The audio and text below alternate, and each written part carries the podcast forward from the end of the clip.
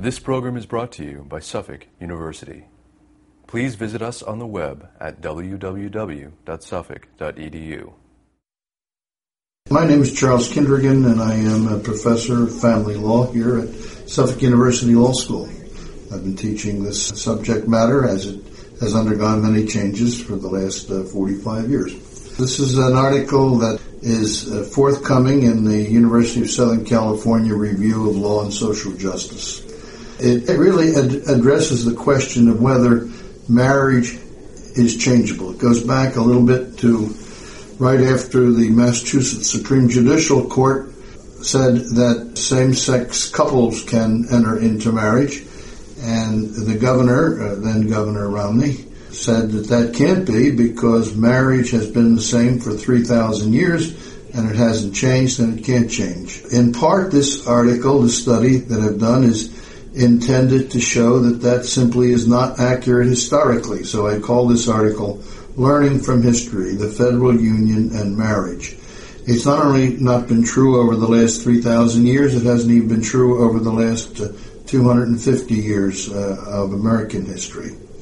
The fact of the matter is that it's not even true today as between the federal government and the state government. There are many different state court and state legislative views about marriage. For example, uh, some prohibit same-sex marriage by their constitution, some prohibit it by statute. Some, such as New York, neither prohibit it nor allow it, but will recognize those marriages that take place in other countries or even other states as between same-sex couples. And New Mexico seems to do the same.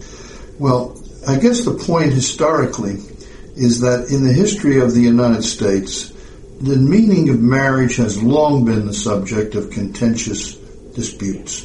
Back in the days of the American colonies, we debated whether or not a person would have to undergo a religious marriage in order to validly marry in some states. In the intervening decades, as America began to develop as a separate and independent country, there was dispute over slave marriages. One of the uh, great cases in American history is the Dred Scott case, and uh, that involved in part a question of the validity of his marriage when uh, the Supreme Court ruled that he was not a citizen, that he had no rights, that a white man was bound to respect, as the Supreme Court said in 1857. The fact of the matter is that in many states, including the state of Wisconsin, or the then territory of Wisconsin, where Dred Scott was married to another slave, that marriage was perfectly valid, and they had a child north of the Compromise of 1820 line, but went back to Missouri and when they went back to Missouri, they were no longer married. Simply because Missouri was a slave state, it declined to recognize their marriage and to recognize the legitimacy of their daughter, who was born in a free territory. And uh, it just shows how marriage itself has been the subject of so much debate down through our history. And I try in this case to cite some other articles, uh, some other cases, some other decisions down through the years. Certainly one of the most controversial ones was the issue of plural marriage as practiced by and taught by the uh, Church of the Latter-day Saints of our Lord Jesus Christ, commonly called the Mormons, and the great federal state debate over that between the territory of Utah and the United States government. There have been, uh, down through the years, many disputes uh, about common law marriage, which is recognized in about 15 states, but not all. Uh, we have uh, differences, too, about confidential marriages recognized in California, but nowhere else in, in the uh, Union. We recognize today that there have been debates about interracial marriages, the, the validity of them. Uh, ultimately, it took a decision of the Supreme Court of the United States in the Loving case in 1967 to finally resolve that issue.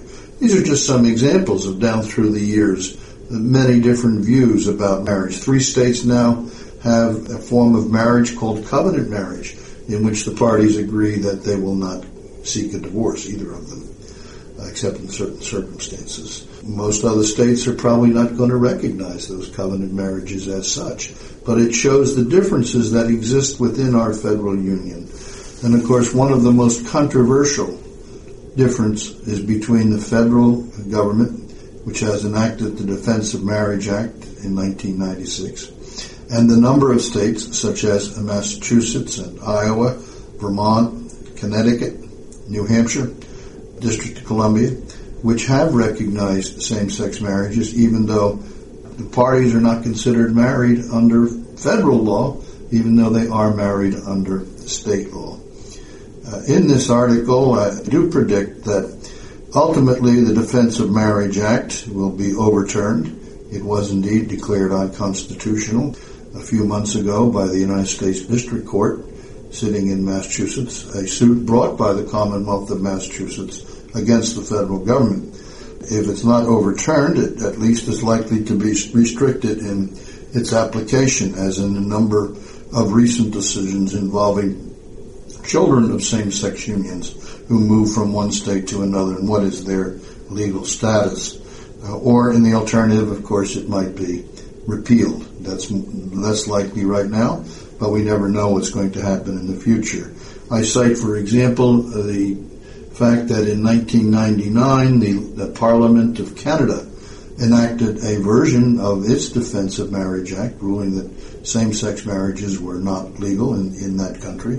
And yet within five years, that statute was overturned by a number of court decisions and then ultimately by the, the Parliament itself.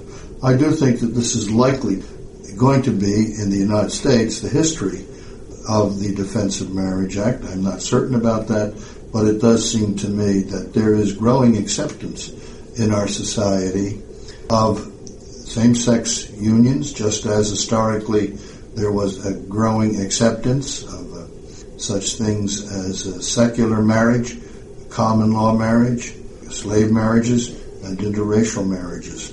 So it's hard to predict the future, but if history teaches us anything, history should teach us that we should never say it's impossible for the law to change in this area. On uh, February 23, 2011, the United States Department of Justice announced that it would no longer defend in litigation the Defense of Marriage Act. The Defense of Marriage Act has been in effect since uh, 1996 and it bans the grant of any federal benefits to people who are involved in a same-sex marriage based on marriage. So it's going to be interesting to see how this plays out in the long run.